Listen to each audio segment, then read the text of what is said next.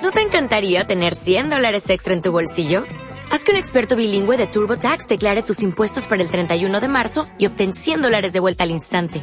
Porque no importa cuáles hayan sido tus logros del año pasado, TurboTax hace que cuenten. Obtén 100 dólares de vuelta y tus impuestos con 100% de precisión. Solo con Intuit TurboTax. Debes declarar para el 31 de marzo. Crédito solo aplicable al costo de la presentación federal con TurboTax Full Service. Oferta sujeta a cambios o cancelación en cualquier momento. Al enterarse Jesús, y les dice, Venid vosotros solos a un lugar apartado y descansad un poco. Porque eran muchos los que iban y venían, y no les quedaba tiempo ni para comer. Se fueron pues en la barca a un lugar apartado, ellos solos cerca de una ciudad llamada Bethsaida, al otro lado del mar de Galilea o de Tiberíades. Al verlos marchar muchos los reconocieron. Cuando las gentes se enteraron, le siguieron. De todas las ciudades corrieron allá, a pie, y se les adelantaron. Le seguía un gran gentío porque veían los milagros que hacía con los enfermos. Al desembarcar vio una gran muchedumbre y se llenó de compasión por ella, porque estaban como ovejas sin pastor.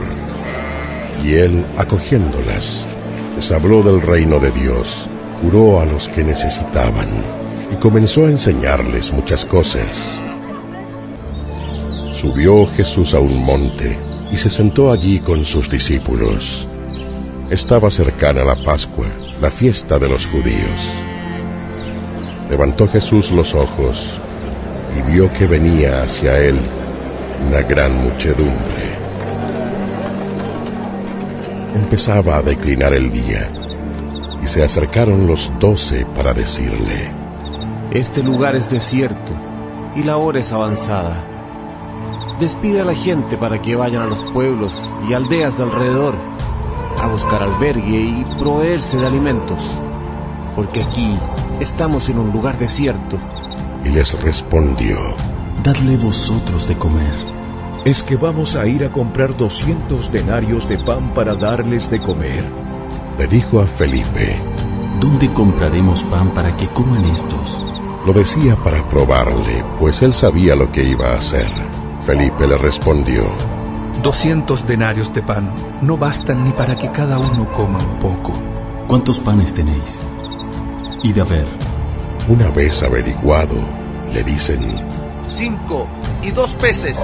Uno de sus discípulos, Andrés, el hermano de Simón Pedro, le dijo, Aquí hay un muchacho que tiene cinco panes de cebada y dos peces.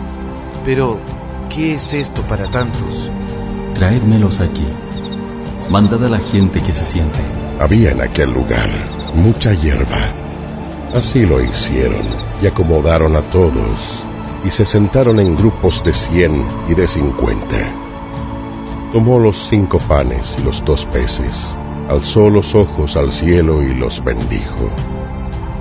Tomó los panes y después de dar gracias, los daba a sus discípulos para que los distribuyeran también repartió entre todos los dos peces, a cuantos quisieron. Comieron todos hasta saciarse. Cuando se saciaron, dijo a sus discípulos, Recoged los trozos que han sobrado para que nada se pierda. Los recogieron y llenaron doce cestos con los trozos de los cinco panes de cebada que sobraron a los que habían comido. Los que comieron eran unos cinco mil hombres, sin contar mujeres y niños. Aquellos hombres, cuando vieron el milagro que Jesús había hecho, decían, Este es verdaderamente el profeta que había de venir al mundo. Pero Jesús, conociendo que iban a venir para llevárselo y proclamarle rey, se retiró otra vez al monte, él solo.